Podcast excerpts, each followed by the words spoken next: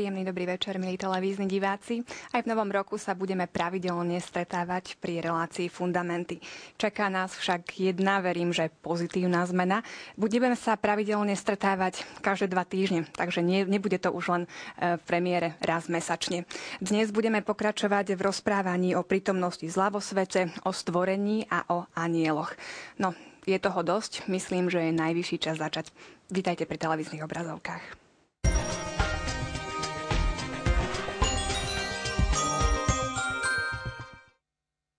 Aj v novom roku mi budú robiť spoločnosť v štúdiu stáli hostia, a to otec Juraj Vitek z komunity Oratória svätého Filipa Neriho. Vítajte. večer. A pekný večer prajem aj Pavlovi Strežovi zo spoločenstva Novej evangelizácie.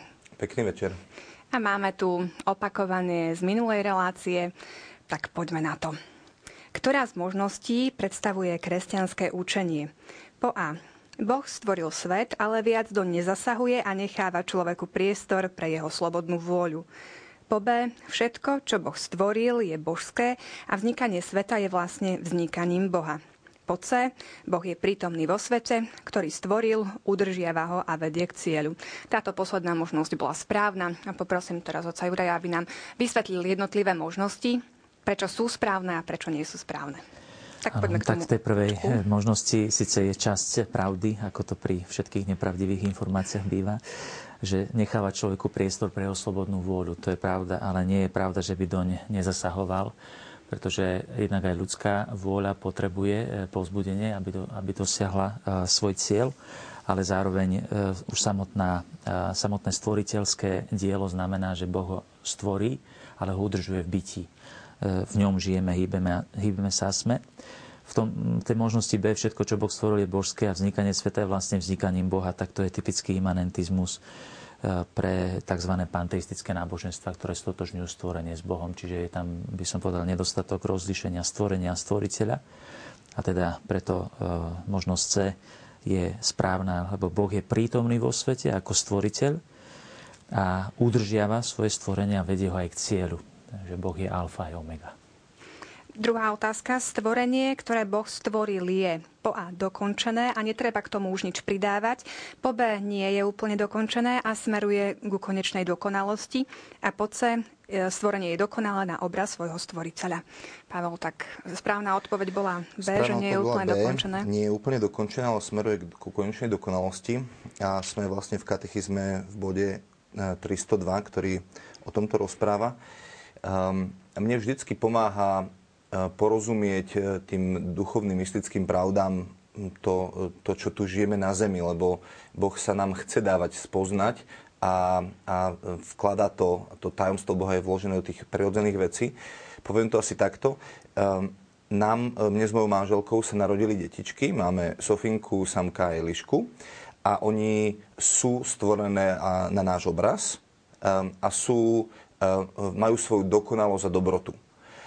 Už sú strežovci, hej, tie deti moje, majú všetko, čo, čo majú mať na to, aby boli strežovci, ale ešte nie sú úplne dokonalé, pretože tým, že budú žiť tento život, budú prichádzať do rôznych skúseností života, e, tak budú dospievať um, aby sa aj stali strežovcami, lebo byť strežov, strežom neznamená, že len sa narodím ním, ale naša rodina vyznáva určité hodnoty, um, súbor nejakých, nejakých priorit, ktoré máme cieľe a tak ďalej. A my ich to počas výchovy chceme im to odovzdať, chceme to do nich vložiť, aby sa v situáciách správali tak, ako by som sa ja alebo moja manželka v tej situácii správala. Čiže tomu hovoríme tá výchova. A, a Boh v tejto pedagogike nejakým spôsobom tajomne nás splodil a stvoril ako, ako e, dokonalých vo svojej dokonalosti a, a dobrote, ale, ale, vyvíja, ale vyvíjame sa ku konečnej dokonalosti. A druhý obraz, ktorý do toho môžeme dodať, je to, že, že tá konečná dokonalosť, e, ktorú Boh predzvedel ešte pred stvorením sveta, bolo to, že budeme nové stvorenie v Kristovi. A, e, a toto je niečo, čo, čo je, o čom možno ešte budeme rozprávať, že, že, že až tam je ukončené to dielo stvorenia. Tretia otázka sa týkala témy, ktorú sme nestihli úplne prebrať a ešte sa jej budeme venovať, ale správnu odpoveď určite môžete nájsť v katechizme katolíckej cirkvi. Takže čo môže Boh urobiť so zlom prítomným vo svete? môže vyvodiť dobro z následkov zla. Po B, Boh môže zničiť zlo. Po C, Boh sa môže zlu prizerať a dopúšťať ho pre nás ako trest. Tu si nebudeme teraz zôvodňovať tieto možnosti, pretože budeme plynulo pokračovať teda v našej debate. E, začneme v katechizme bodom 309 a trošku si ešte tak skompletizujeme celkovo tú problematiku zla. V tomto bode e, katechizmus nastoluje nejaké otázky. Hovorili sme teda, že e, svet pochádza z Božej múdrosti a dobroty, ale prečo teda jestvuje zlo, odkiaľ pochádza, kto je zaň zodpovedný. Naozaj je tam veľa otázok, tak poďme pekne po poriadku. No, Otec som začal v takých viacerých bodoch, e, e, asi piatich, e, aby sme uchopili vôbec ten problém zla, tak hneď prvý bod, ktorý treba zdôrazniť, ktorý hovorí tento bod katechizmu 309, že neexistujú rýchle odpovede a ľahké odpovede. Myslím, že jedna z biblických kníh, ktorá rieši otázku zla v starom zákone, je kniha Job. A Jobovi e, sú, sa to aj tak nazýva, že to sú Jobovi priatelia. Jobovi priatelia majú rýchle odpovede na všetko. Aj na otázku zla. Prečo sa Jobovi stalo to, čo sa stalo, to zlo? A majú na to rýchle odpovede. A Boh nakoniec obhajuje Joba, ktorý teda hovorí, že toto sú nie, nie, nie, takéto jednoduché odpovede neexistujú. Druhá vec, ktorú treba zdôrazniť, e, okrem toho, že nie sú rýchle odpovede, je, že nie je princíp zla. Um, to je tzv. dualizmus chápaní zla, že je princíp dobrá, princíp zla. Pozitívna energia, negatívna energia. Pozitívne božstvo, negatívne božstvo. Nie, nejestvuje nejaký princíp zla, e, pretože všetko to, čo Boh stvoril, uh, hovorí uh, rozprávanie o stvorení, Boh videl, že je to dobré. To znamená, že zlo uh, nepochádza od Boha ako také, zlo eh, nemá, by som povedal, takto poviem filozoficky subsistenciu. Ono vždy parazituje na nejakom dobre. A to je vlastne tretí, eh, tretia vec, ktorú treba zdôrazniť, že koreňom zla je nedokonalosť stvorení. My sme už o tom hovorili, že Boh je plnosť dokonalosti a všetko, čo stvorí, je ohraničená dokonalosť. A práve tu je koreň zla. Ten nedostatok dobra. Takto aj greckí filozofi definovali zlo, že, že to je nedostatok dobra svety. Augustín práve veľmi bojoval s jedným takým blúdom, ktorý sa volal manicheizmus, ktorý práve hovoril o princípe zla. A si pamätám ešte, do spievania som čítal význania, kde, kde túto argumentáciu spomína, že skutočne, keď analizujeme, čo to je zlo, vždy nájdeme, že to je nedostatok dobra. Takže to je veľmi dôležitý bod. Všetko to, čo je mimo Boha, teda všetko stvorené, má v sebe pečať obmedzenia, nedokonalosti a ohraničenosti, čiže nedostatok dobra. Ďalej, štvrtý bod, ktorý treba zdôrazniť pri tom prvom uchopení zla, je, že v najširšom približení zla možno povedať, že zlo je nedostatok dobra. Napríklad choroba je zlom, ale choroba je vlastne nedostatkom zdravia. Čiže nebola by choroba, ak by nebolo zdravie. Nemohlo by sme, choroba nejestvuje ako nejaký princíp, ktorý by existoval nezávisle. Choroba je vždy nedostatok zdravia. E, choroba znamená, že niečo v živom organizme nefunguje ako má. Alebo hriech. Hriech je zlo, lebo rozumná bytosť nasmerovaná k Bohu prostredníctvom svojej prirodzenosti a Božieho povolania koná proti tomuto nasmerovaniu. Čiže v konaní, v tom dobre konania niečo chýba nie je v tom poriadku, ktorý má, ktorý má vo svojej prírodzenosti. Je to defekt ľudského konania. A tak vlastne prichádzame k tomu, že paradoxne e, samotné vnímanie zla poukazuje na poriadok. Lebo ak nevnímam poriadok medzi vecami, tak ani nevnímam, že niečo nefunguje. Zlo vnímam vždy ako niečo, čo nie je na tom poriadku, alebo v tom poriadku, ktoré, v ktorom by to malo byť. Napríklad, e, poviem to tak, že ja som to aj v tom morálnom slova zmysle to zlo vnímal povedzme v rodine. E, manžel v sobotu ráno po pracovnom týždni chce ráno spať. Hm? Do poludnia, celé dopoludne. Je to zlo alebo dobro? No je to dobro. Pre neho je to dobro. On si chce pospať. Prečo manželka robí krik? Pretože je určitý poriadok rodinného života, ona má naplánované niečo iné. Čiže ja môžem o tom konkrétnom dobre, ktoré on si vyberá ako dobro, hovoriť ako zlo, pretože nie je v tom poriadku, ktorý povedzme v tej rodine je daný a preto je vnímaný ako zlo. Čiže paradoxne e, zlo nám poukazuje na to, že Boh vložil poriadok do stvorenia. Pali, máš k tomu ešte niečo? Lebo ako, môžem teda to doplniť tú otázku. Áno, takto keď to povieme, že zlo je nedostatok dobra, a ako dokážeme jednoducho vysvetliť, teda, že prečo pán Boh nestvoril ten svet taký dokonalý, že v ňom vlastne jestvuje to zlo. Čo tým demonstruje? Akože chcel on to zlo? Ja by som povedal, že ešte keď sa môžem ujať slova, je to, že eh, je zaujímavé, že ako túto istú otázku kladia, roz, kladú rozliční ľudia. Poviem to tak, že zrelý a nezrelý. Povedzme, taký dospievajúci človek, keď položí túto otázku, že prečo je zlo, a, a tak v tejto otázke nezrelého dospievajúceho človeka vyplýva určité zjednodušené vnímanie reality. Napríklad dospelý človek nemá až taký problém toto vnímať, pretože vie, že častokrát tie najväčšie dobrá sú veľa zložitejšie, než si to ten mladý, dospievajúci, neskúsený človek e, položí. Lebo on to vidí zjednodušene celú realitu. Ale napríklad už e, samotná samotný zrelý človek chápe, že práve námaha, prekážky, ťažkosti dávajú dobru zažiariť oveľa viac, dávajú zrodiť sa dobro veľa väčšiemu. Pán Ježiš napríklad používa konkrétny príklad zo života a to je pôrod. Hm? Prečo Pán Boh dopúšťa také zlo, akým je, akým je pôrod? No, žena, keď rodí, tak asi jediná vec, na ktorú myslí, je tá bolesť. To mi ste vedeli povedať vy. To my tú skúsenosť nemáme. Ale pán Ježiš hovorí, žena, ktorá rodí, vidí iba bolesť. Ale keď porodí, zabudne na bolesť a vidí iba dobro.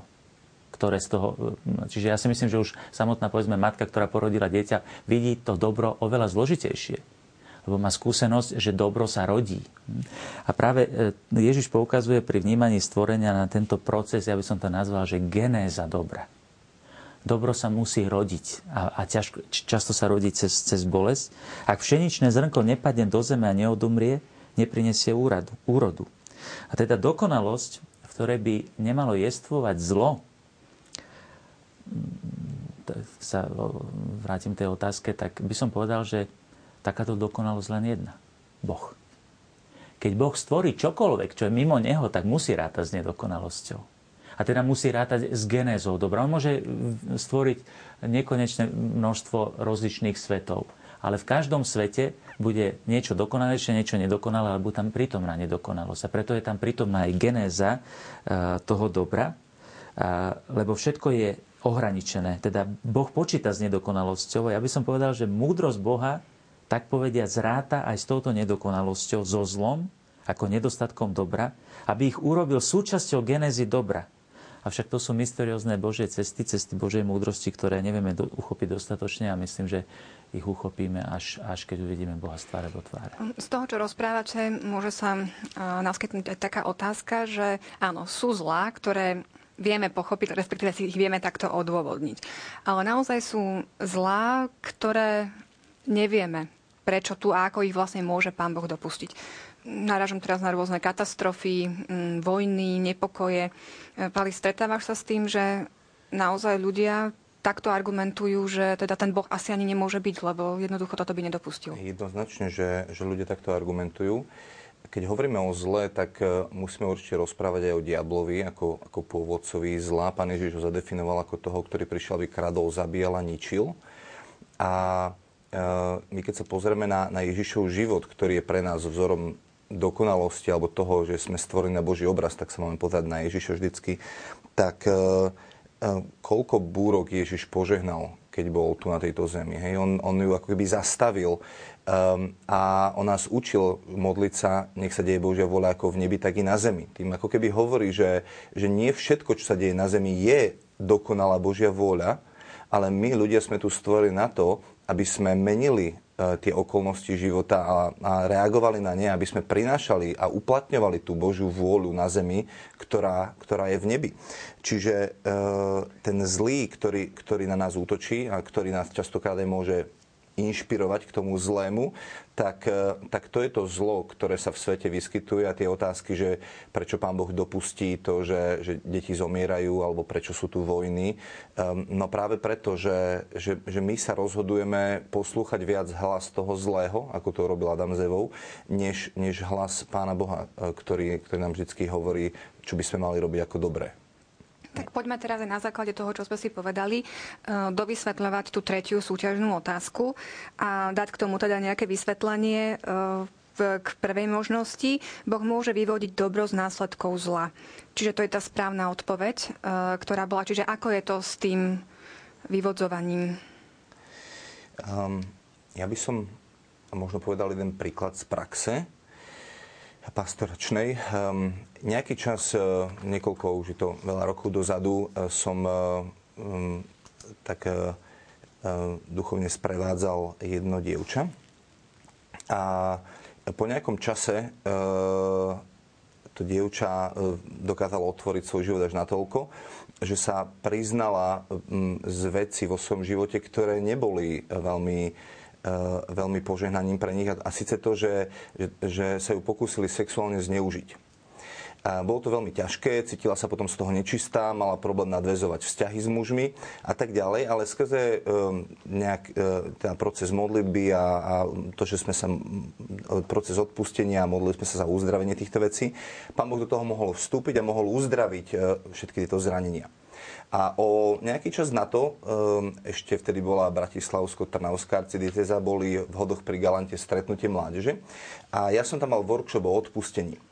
A e, najlepšie e, a najradšej rozprávam vždy so svedectvami ľudí, lebo svedectva otvárajú ľudí k tomu, že, že vidia, že, že, že aj my môžeme prejsť e, nejakým uzdravením, alebo nie, že Boh niečo urobil pre tohto človeka, tak môže aj pre mňa.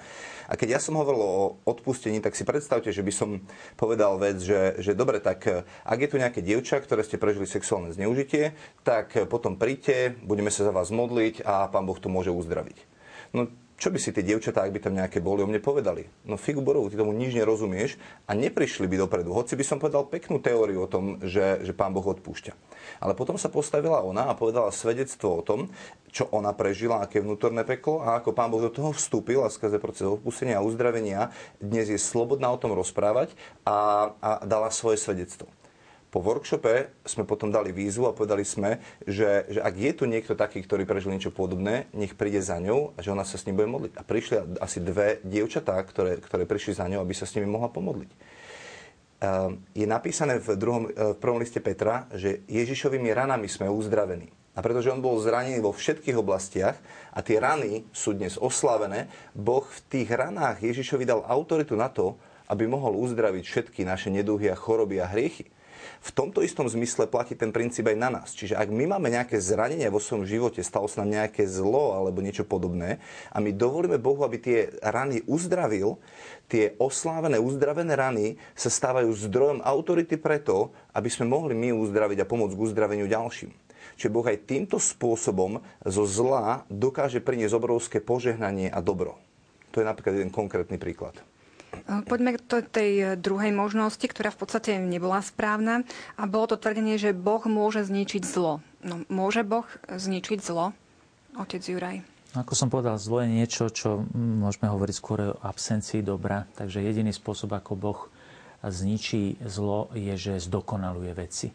To znamená, že Boh ho eliminuje zdokonalovaním. Keď bude stvorenie privedené do dokonalosti, tak vtedy bude eliminované zlo. Sveté písmo o tom hovorí v tzv. eschatológii, o tom sa ešte bude teda v katechizme veľakrát hovoriť. E, to je tzv. parúzia, kedy e, tá Božia prítomnosť, e, keď bude všetko vo všetkom, Boh všetko naplní svojou prítomnosťou a vtedy bude eliminovaná tá, to zlo, keď bude, keď bude naplnené dobrom, ale, ale to bude vyvrcholenie tej genézy toho dobra, o ktorom som hovoril, že teda to dobro sa rodí postupne a to je Božia logika, to je Boží štýl Božej kreativity, ale tu je ešte potrebné povedať jednu dôležitú vec, e, keď ste spomínali povedzme katastrofy a podobne, teda to sú veci, ktoré nevieme celkom, lebo e, sú, sú veci, ktoré nevieme celkom predpokladať ani, ani ich poňať, alebo povedať si, že ako človek za to môže. Lebo často, keď zlo vnímame, tak to vnímame, že, že je to nespravodlivé, že keď niekto nespravodlivo trpí. Hm? Čiže vnímame uh, práve tu, tento súvis e, s tým morálnym konaním. Tak treba rozlišovať fyzické zlo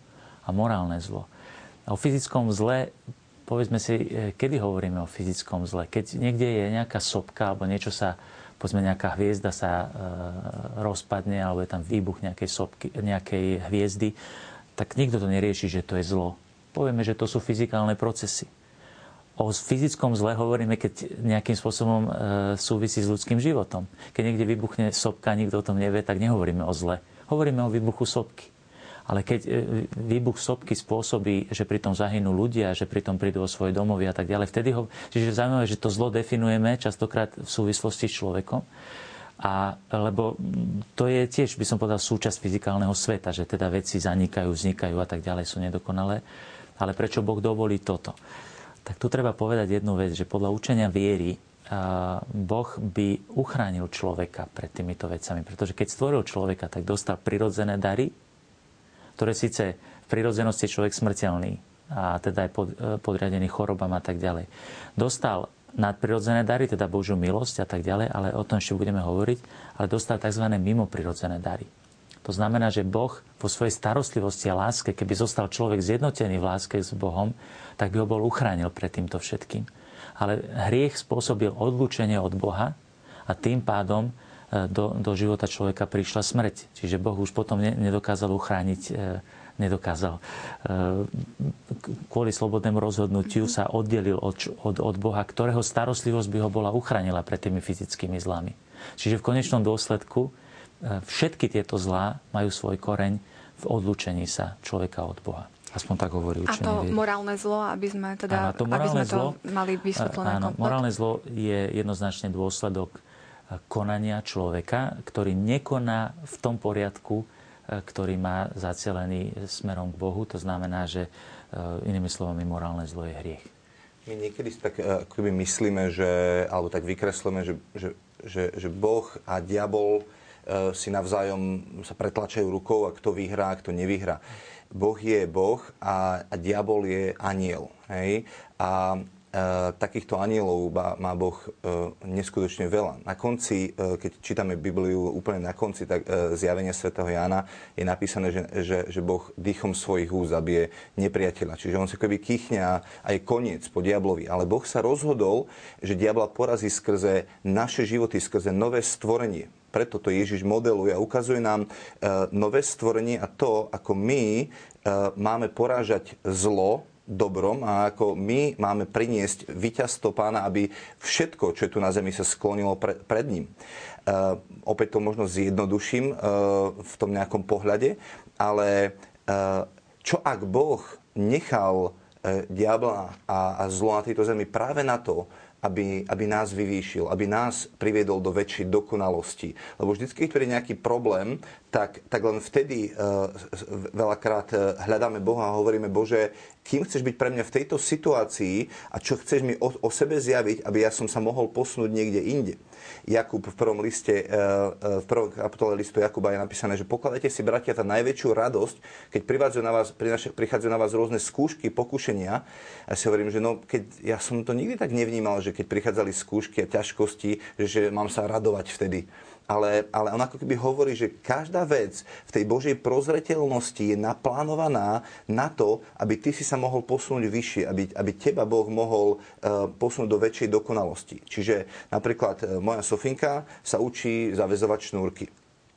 A Samkovi ešte nedávam zavezovať šnúrky, ale Sofinku, Sofinke nechávam zavezovať šnúrky. Čiže príde do toho stavu, kedy jej poviem, odteraz si budeš zavezovať šnúrky sama. Ona povie, tati, urob to za mňa. A ja poviem, nie, ty si schopná tohto urobiť a ja som tu pre teba, aby sme skrze toto prešli a, a ty sa dostaneš opäť na novú uh, úroveň uh, dokonalosti toho, čo to znamená rásť v zrelosti. Hej. Samka do tej, do, tej, do tej situácie ešte nedávam, pretože on ešte nie, nie je schopný to zaviazať, tak to zavezujem jemu. To je taký zjednodušený obraz toho, ako Boh pracuje na tejto zemi a ako dopúšťa to zlo nie preto, aby, aby niečo e, nám zle urobil, ale on vie, koľko sme schopní zniesť. Prvý list Korintianom 10.13 hovorí, že, že Boh nerobí nič e, a nepokúša nás na to, aby sme boli schopní cez to prejsť. Čiže ako keby každú skúšku dokážeme prejsť na prvý krát a na jednotku, hovorí Božie slovo. Len bohužiaľ my to neprejdeme na prvý krát a na jednotku, preto to musíme niekedy opakovať. Myslím, že tam už je teda aj zahrnutá odpoveď na tú tretiu možnosť, tretie otázky, že Boh sa môže zlu prizerať a dopúšťať ho pre nás ako trest. Čiže, uh, neviem, otec Juraj má no, ešte nejaké doplnenie k tomu. Trestu, tak to je trestu, určite, určite veľmi dôležitá téma, lebo uh, mnoho ľudí zjednodušuje zlo a vníma ho ako v prvom rade ako trest. Niektorí ľudia sú tak nastavení, že keď nastane, nastane nejaké zlo, tak sa hneď pýta, za čo má pán Boh trestce. Aj Dostojevského slavný román Zločina trest e, sa venuje tejto téme. A hovorí tam o tom aj, aj Dostojevský, že trest má liečivé účinky. E, to znamená, že mnohí ľudia súžujúci sa výčitkami svedomia volajú po treste sami, ktorý by ich vykúpil. O tom hovorí Dostojevský. A tak téma trestu súvisí aj s témou vykúpenia. Čiže kresťanstvo e, vidí trest vo veľkej miere práve v súvislosti s uzdravením. Vidí liečebný rozmer trestu. Napríklad v kodexe kanonického práva, v cirkevnom práve sa tresty vnímajú v prvom rade ako e, cesta k uzdraveniu človeka. Dnes sa kladie otázka trestu viac do súvisu s láskou. Láska a trest. Dokonca myslím, že niektorá telenovela sa takto volá. Boh nedopúšťa trest ako krutosť ako absenciu lásky z jeho strany. Myslím, že to je veľmi dôležité. A dokonca ani vtedy, lebo dá sa povedať, že najkru, najhroznejší trest a najhroznejšie zlo, ktoré kresťanstvo pozná, je väčšie zatratenie.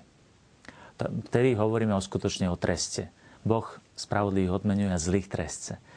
Tak ako vnímať toto ako Božiu krutosť? Tak v prvom rade aj tento trest je dôsledkom odlúčenia od Boha.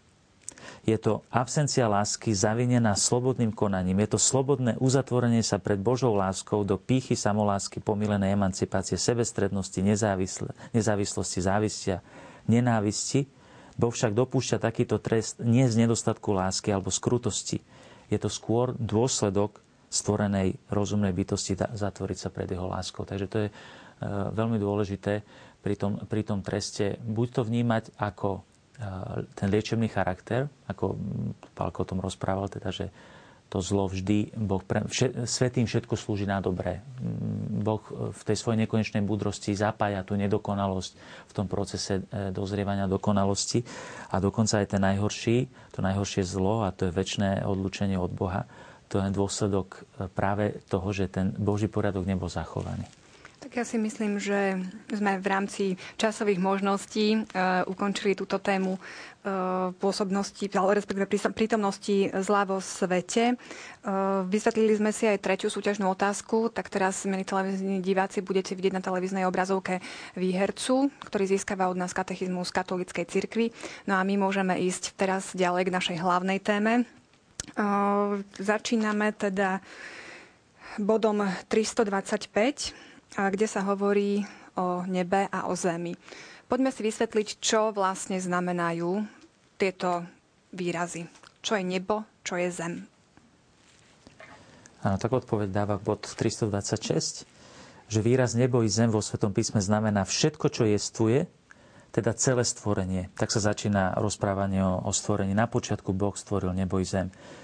Poukazuje potom aj na spojitosť, ktorá vnútri stvorenia zároveň spája i odlišuje nebo a zem. Zem je svet ľudí a slovom nebo alebo nebesia e, sa označuje obloha, ale aj vlastné miesto v úvodzovkách Boha, nášho Otca, ktorý je na nebesiach. Pane Ježiš vyslovene toto používal ako výraz. Môj Otec, ktorý je na nebesiach. Nemal určite v úmysle hovoriť o, o nebi ako oblohe, ale o, o tomto, povedzme to tak, že duchovno, duchovnom mieste. A v dôsledku toho je nebo ktoré je eschatologického slavou. Čiže o nebi hovoríme vtedy, keď hovoríme, že pôjdeme do neba. To znamená to oslávenie človeka, to definitívne završenie dejín. A napokon slovo nebo a podľa katechizmu označuje miesto duchovných stvorení anielov, ktorí obklopujú Boha. Čiže keď hovoríme, že Boh stvoril nebo i zem, tak je to vlastne niečo podobné, ako keď vo vyznaní viery hovoríme, že e, verím v stvoriteľa veci viditeľných a neviditeľných. Čiže zem by boli veci viditeľné, nebo veci neviditeľné. Niekedy uh, používame taký výraz, že som ako v siedmom nebi. Uh, siedme nebo to je, uh, to je výraz um, v, u moslimov, uh, ale uh, v Biblii nájdeme výraz tretie nebo. Napríklad Pavol hovorí v druhom liste Korintianom, že bol uchvátený do tretieho neba.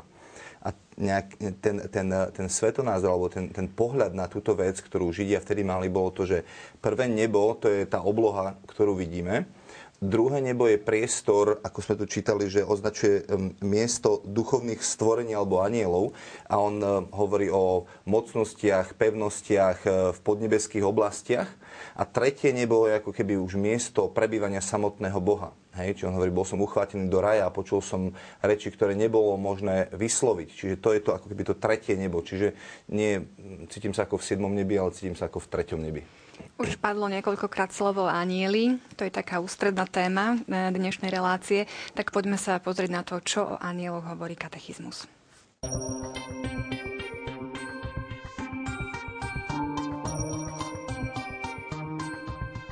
Jestvovanie duchovných, netelesných bytostí, ktoré Svete písmo zvyčajne volá anielmi, je pravda viery. Svedectvo písma je také jasné, aká jasná je jednomyselnosť tradície.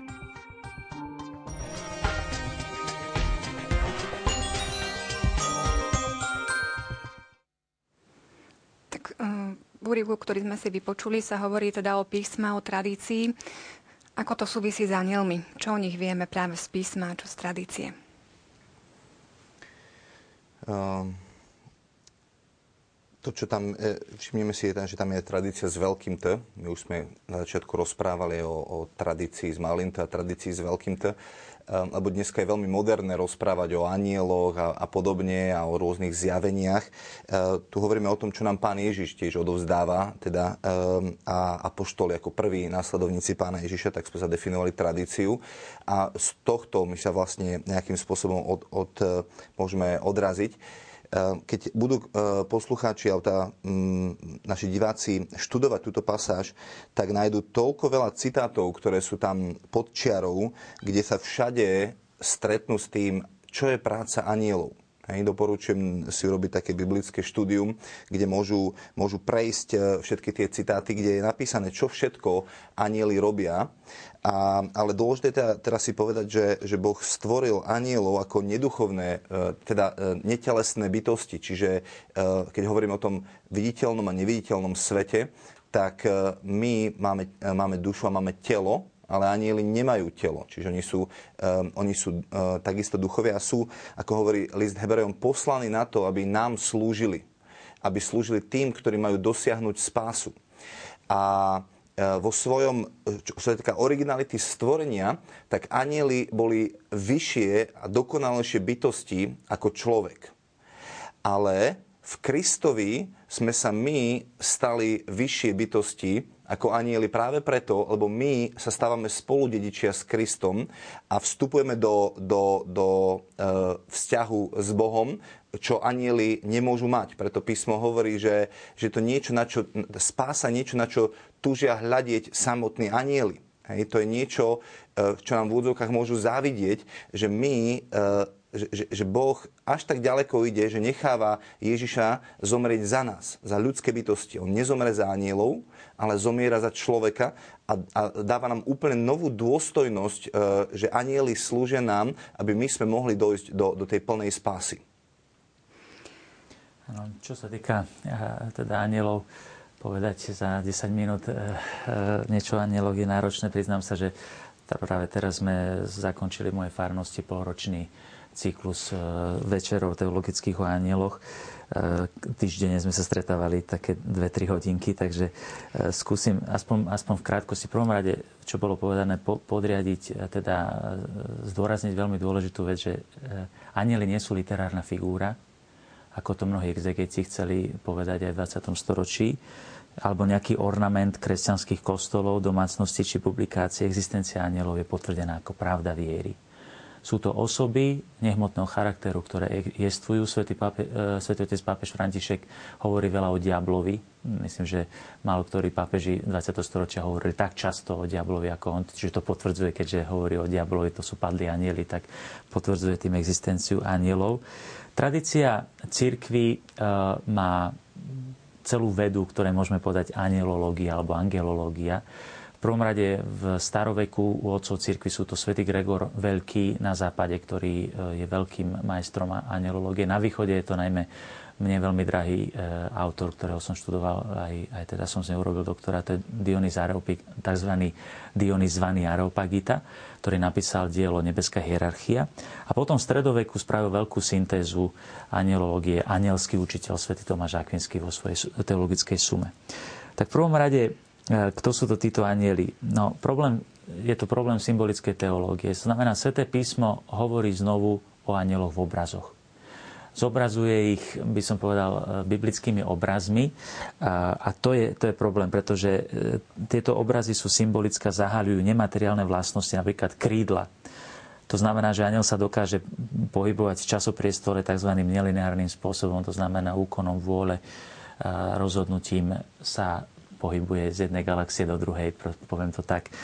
Vie sa nelineárnym spôsobom pohybovať. Oheň, hovorí sa o serafínoch, ten oheň naznačuje inú nemateriálnu vlastnosť a to, že sú rozpálení Božou láskou. Teda anili sú ale nehmotného charakteru. Sú schopní pôsobiť na materiálny svet, ale nie sú od neho závislí. Potom sú to čisto intelektuálne bytosti teraz sú oveľa dokonalejšie ako ľudia, lebo ich intelekt nie je závislý od mozgu, od zmyslov, abstrakcie. Vieme si celkom dobre e, predstaviť a metafyzicky predstaviť. Vieme to zdôvodniť, že akým spôsobom poznávajú.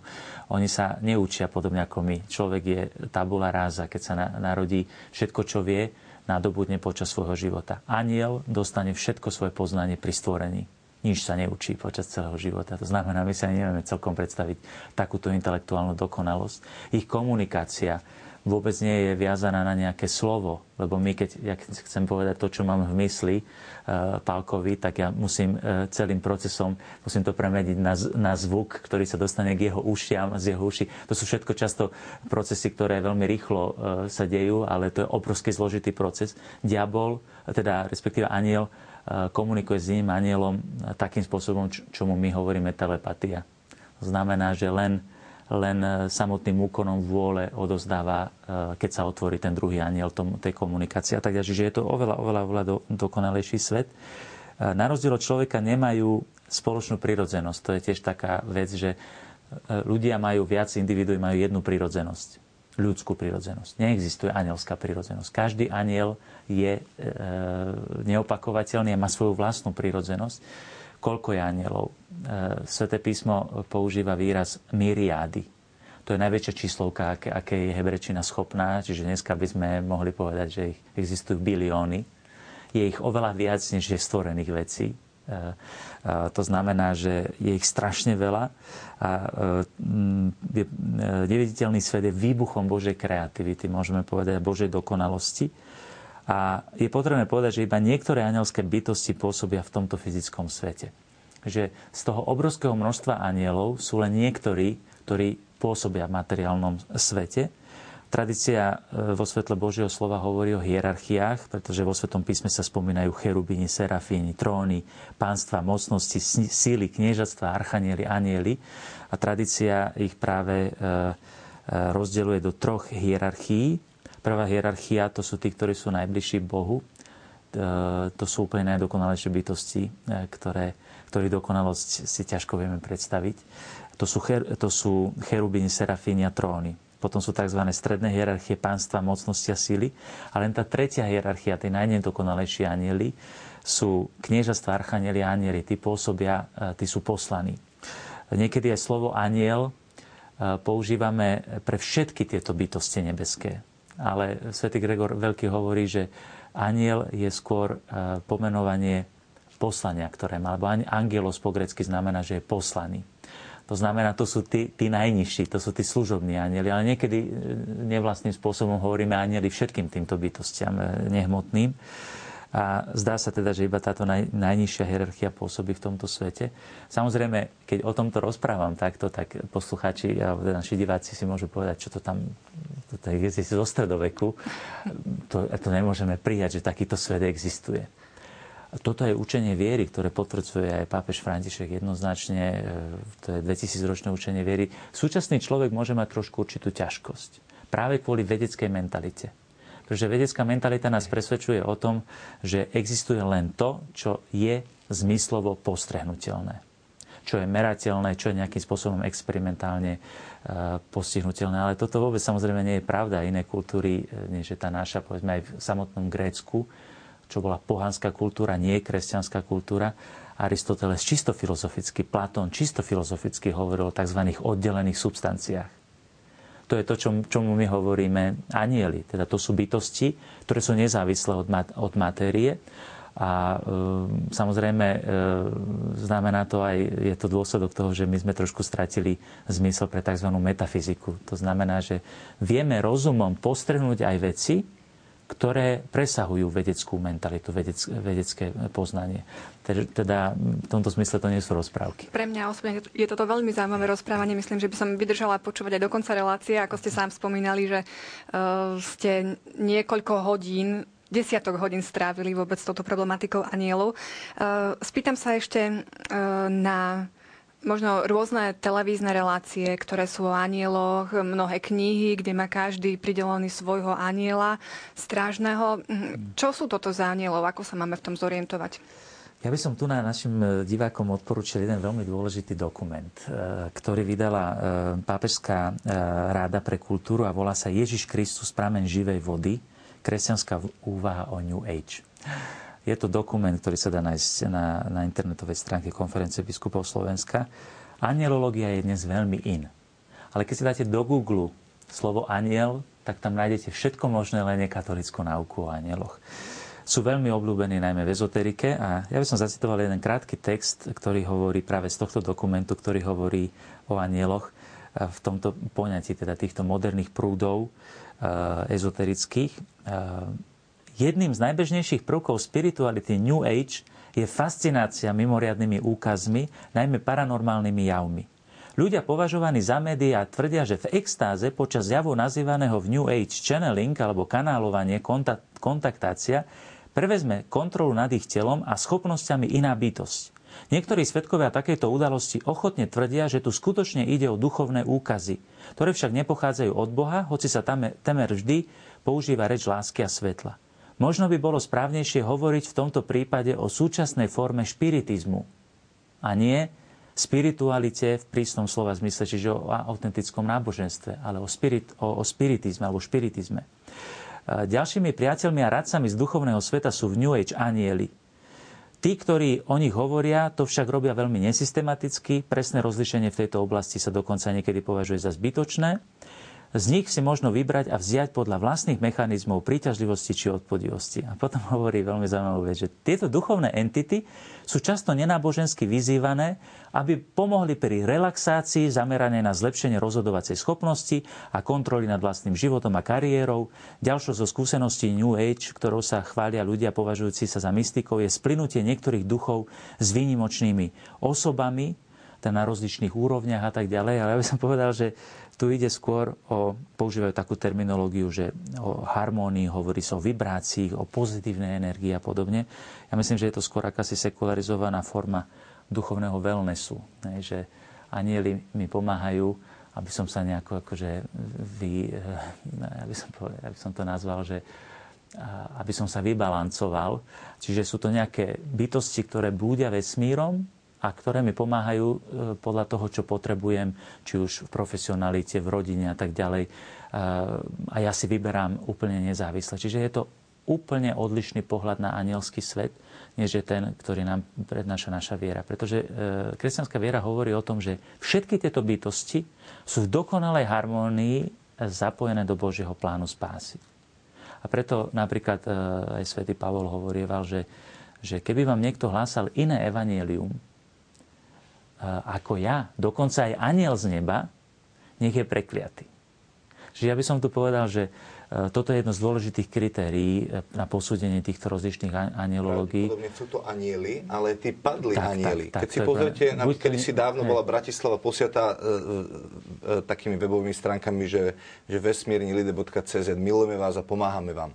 A keď ste, keď ste si na ňu klikli, tak tam bolo prvý boh, e, alebo prvý ten nejaký veliteľ je Aštart, a druhý je Ježiš Kristus. Hej, že oni tam aj spomenú Ježiša Krista, ale až ako druhého. A Aštart, to je, v písme máme Aštarty e, ako, ako, ako falošných bohov. Hmm. Čiže oni môžu komunikovať s duchovnými bytostiami, ale pravdepodobne sú to démoni. A Pavol hovorí v liste Korintianom, že sam, Satan sa premienia na aniela svetla. Čiže keď si predstavíme satana, tak si môžeme predstaviť temnú bytosť, ale on sa môže zjaviť aj ako, ako, ako aniel svetla, lebo tak bol stvorený, e, že, že, že je to žiarivá anielská nejaká bytosť. Čiže to nemusí byť len niečo, e, že bu, bu, bu teraz sa mi zjavil satan, ale to môže byť pekná bytosť, ale, ale je to padlý aniel, ktorý púta pozornosť sám na seba a, a nie na Boha. Čiže anieli sú vždy služobnými duchmi vedúcimi k spáse. Hej? Buď, buď to nie sú anieli, alebo sú to padlí anieli, lebo aniel, ktorý je v spoločenstve s Bohom, je v súlade s pravdou o Bohu a ešte potom, potom k tomu prídeme, že to je aj tá dôležitá pravda, o ktorej hovorí katechizmus, že centrom anielského sveta je Ježiš Kristus. Pán Ježiš povedal, že uvidíte syna človeka a ako zostupujú na neho anieli a vystupujú. To znamená, on sa, dost, on, on sa predstavuje v strede anielského sveta a preto anieli, ktorí, lebo je veľa náboženstiev a dokonca aj ezoterických rozličných e, systémov, ako je ako napríklad teozofia a podobne, ktoré sa odvolávajú na anielské zjavenia. Dokonca samotný Mohamed sa odvoláva na, na archaniela, ktorý mu zjavil teda toto. Takže problém je v tom, že keď e, je to, je to učenie, ktoré je údajne od aniela, ktoré nie je v súlade s pravdou Ježiša Krista, tak to určite nie je aniel, ktorý je v Božom priateľstve. Práve je to v tom bode 331, že Kristus je stredobodom sveta anielov, sú to jeho anieli. Ehm, na čo sú teda Kristovi anieli, je to tam jasne povedané, že Kristus teda má anielov? Áno, práve to, toto, je tá, toto je tá podstata, že, že aniel, anieli ktorý, ja myslím, že katechizmus to spomína práve preto, lebo stredom eh, skutočne celého anielského sveta je Kristus. To znamená aj jeho pravda, jeho evanelium. Preto svätý Pavol povedal, že keby vám aj aniel z neba hlásal iné evanelium, teda inú pravdu, než nám zjavil Ježiš Kristus, tak to nie je aniel v Božom priateľstve, pretože anieli, ktorí sú v, v priateľstve s Bohom, sa podriadujú Ježišovi Kristovi. Oni sú jeho služobnými anielmi a teda nemôže byť, povedzme napríklad, zoberme si takú e, veľmi rozšírenú sektu dnes, ako je mormonská e, církev, e, ktorá hovorí o tom, že je istý, myslím, že sa volá Joseph Smith, ktorý v 19. storočí mal zjavenie aniela, ktorý mu zjavil novú knihu, tzv. knihu Mormonu, ktorá hovorí o proroctvách, ktoré doplňajú, aby som povedal, dávajú nový zmysel celému Ježišovmu učeniu. Toto nemôže byť, e, toto nemôže byť aniel poslaný z neba, aj keď sa na neho odvoláva, pretože e, Ježiš je definitívne slovo, ktorým nám Boh zjavil všetko. A teda on je vysvetlením e, všetkého, čo Boh koná aj cez anielov. Poďme ešte v krátkosti, a môžeš Pák doplniť, položím otázku. Ako je to so strážnymi anielmi? Má každý strážneho aniela od narodenia, alebo má viacej strážnych anielov? Ako je toto? Tak e, učenie viery hovorí... Ešte vás takto preruším, vás Pali doplň, aby sme to... Ja som chcel povedať mali. to, že keď sa aniel Gabriel e, zjavil Mári, tak hovorí, ja som aniel Gabriel, ktorý hľadím na Božiu tvár. Čiže um, keď, keď sa Jánovi v zjavení Sv. Jana zjavil aniel, tak on pred ním padol na tvár a, a chcel ho ako keby uctievať. On hovorí, stoj, lebo jedine patrí úcta e, nášmu Bohu. Čiže anieli sú bytosti, ktoré reflektujú Božiu slávu. On keď hľadí neustále na Božiu slávu, tak v jeho tvári sa zrkadlí Božia sláva a privádza nás k obdivu a k úžasu, ale nie anieli sú e, tým, tým e, čo máme uctievať. A aniel zastavuje a hovorí, neúctievaj ma, ale uctievaj, uctievaj Boha. Otec Juraj, tak teda Áno, k tým anielom strážnym. Tak uh, učenie viery hovorí, že a dostávame aniela strážneho pri narodení a je pri nás až do smrti. Jeden. A každý človek má svojho aniela strážneho, ktoré e, texty Svetého písma o tom hovoria, tak naznačuje, naznačuje e, to napríklad text, kedy sa hovorí o tom, že e, keď sa hovorí o anieloch, že keď sa hovorí o deťoch, že ich anieli hľadia na tvár nebeského Otca.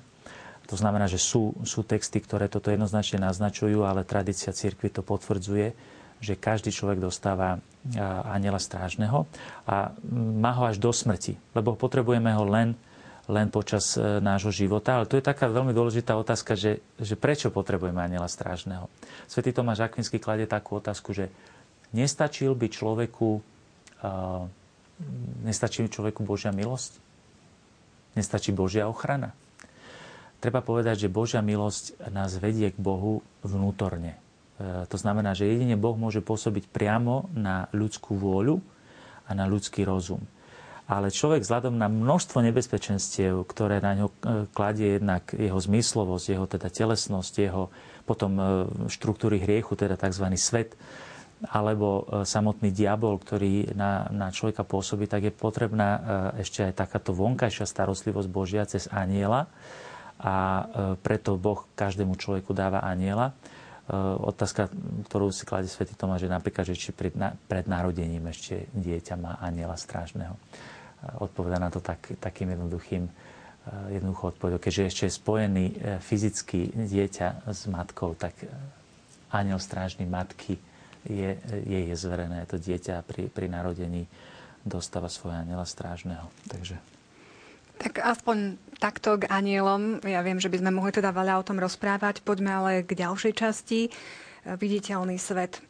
Eh, písmo symbolicky predstavuje dielo stvoriteľa ako postupnú šesťdennú Božiu prácu. Tak poďme si trošku priblížiť tú prácu Božiu. Eh, ako teda ten pán Boh pracoval, ako to správne, túto symboliku chápať.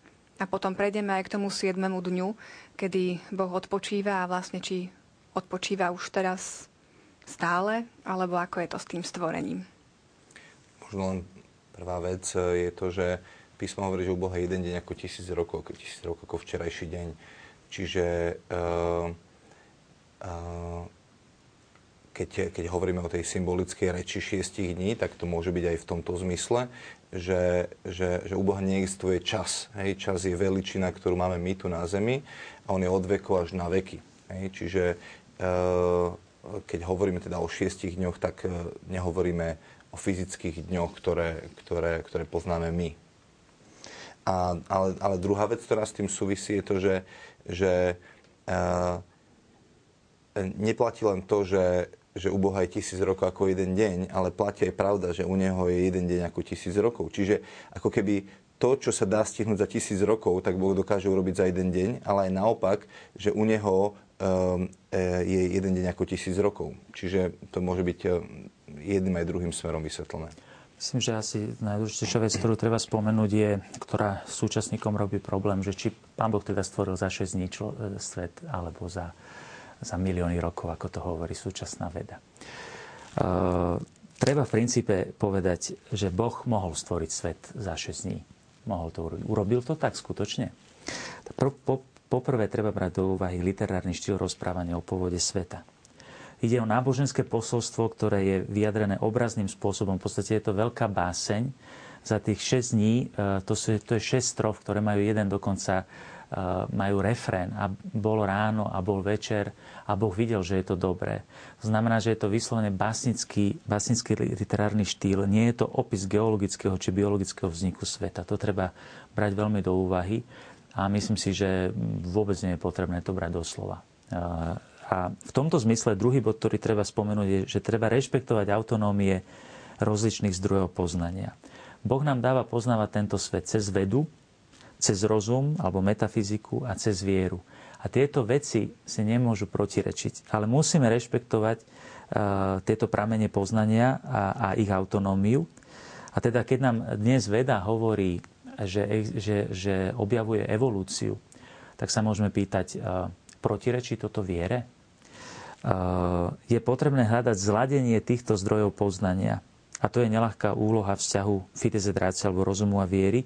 V tomto zmysle sa otvára obraz sveta, ktorý berie do úvahy nemeniteľné pravdy viery, ale ktoré sa rozvíjajú vo vedeckom vnímaní sveta. To znamená, že sú povedzme niektoré nemeniteľné pravdy, ktorú, ktoré uznávame aj dnes. Boh stvoril tento svet, stvoril ho z ničoho. A veda mi hovorí, že existuje tu na evolúcia ako fakt. Protirečí si to? Toto si musíme klasť tieto otázky. E, očividne pápeži 20. storočia sú presvedčení, že to neprotirečí. Už Pius XII hovorí o tom, že, to je v 50. rokoch, hovorí o tom, že e, evolúcia je hypotéza, ktorú treba brať vážne. Jan Pavol II, e, myslím, že v 90. rokoch, to bolo neviem presne v ktorom roku, Pápežská akadémii vied hovorí, že evolúciu treba brať ako fakt A treba, sa, treba v tomto svetle premyslieť e, ten, ten, ten celistvý pohľad na tento svet, lebo my ten celistvý pohľad si, si berieme zo všetkých tých zdrojov poznania. To znamená vedecký, pohľad viery, pohľad rozumu. A teraz, keď mi veda prináša nové, nové pohľady, tak to znamená, že musím urobiť veľkú prácu v tom a zladiť to. Lebo si to nesm- ne, nemôže si to protirečiť. Benedikt 16. napríklad hovorí, že áno, berieme evolúciu ako fakt, ale je potrebné si uvedomiť, že e, evolu- evolučné sily boli, boli vložené ako ako prejavy Božej tvorivosti do samotného stvorenia, od stvoriteľa. Takže v tomto zmysle myslím, že môžeme bez problémov hľadať aj dnes nový pohľad na svet vo svetle viery a jednoznačne biblické rozprávanie nie je biologické ani biologické. Áno, my sme aj minulú reláciu tiež sa dotkli tejto témy. Mm-hmm. Poďme teraz k tomu 7. dňu, deň odpočinku. Je to samozrejme opäť biblická reč, Boh odpočíval. Čo však z toho plinie pre nás v súčasnosti? Ako, ako svetiť ten odpočinkový deň? Myslím si, že celý, celá tá téma 7. dňa je v prvom rade témou toho, že Boh chce dať priestor kultu. Bod 347 hovorí, že stvorenie sa uskutočnilo so zreteľom na sobotu a teda na kult a adoráciu Boha. Kult je vpísaný do poriadku stvorenia. Čiže týmto chce eh, Bože zjavenie povedať jednu dôležitú vec. Že samotné stvorenie smeruje k tomu, aby človek, ktorý je stvorená bytosť, uznal Boha ako svojho stvoriteľa. To znamená, že náboženskosť vyplýva zo samotného tajomstva stvorenia.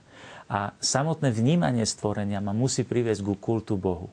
A toto je cieľom eh, samotného to, toho, toho pojmu toho Božieho odpočinku, lebo to je skutočne veľmi antropomorfická reč, ktorou chce povedať práve to, že keď, keď vnímam stvorenie, tak musím vnímať stvoriteľa a musím sa mu kláňať, musím ho adorovať a musím ho chváliť.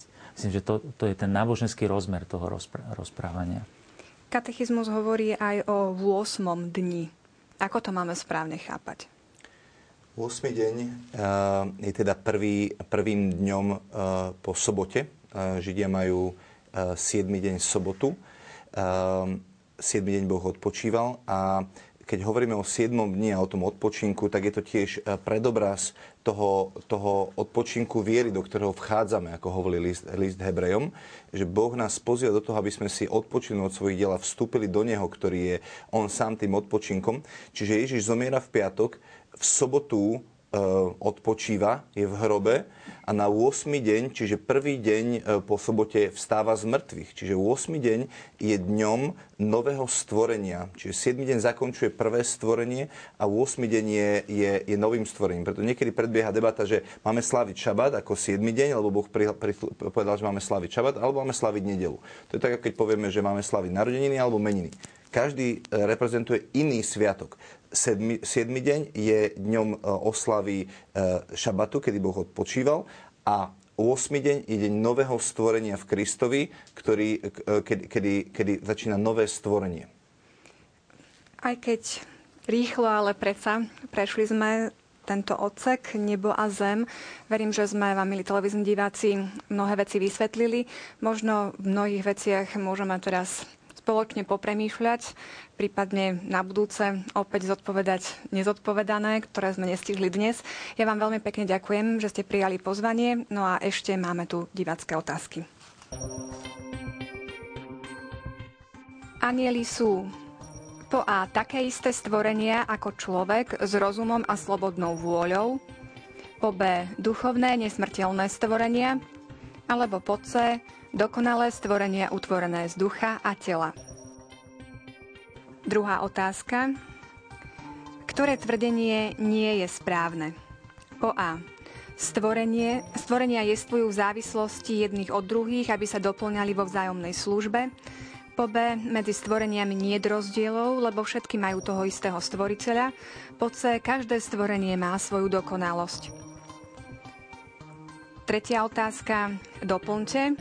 Stvorenie má svoj vrchol po A v šiestý deň v stvorení človeka, alebo v siedmy deň, kedy Boh odpočíval, alebo po C v 8. deň v Kristovom zmrtvý vstaní. Svoje odpovede nám môžete posielať na kontakty fundamentyzavinačtvelux.sk.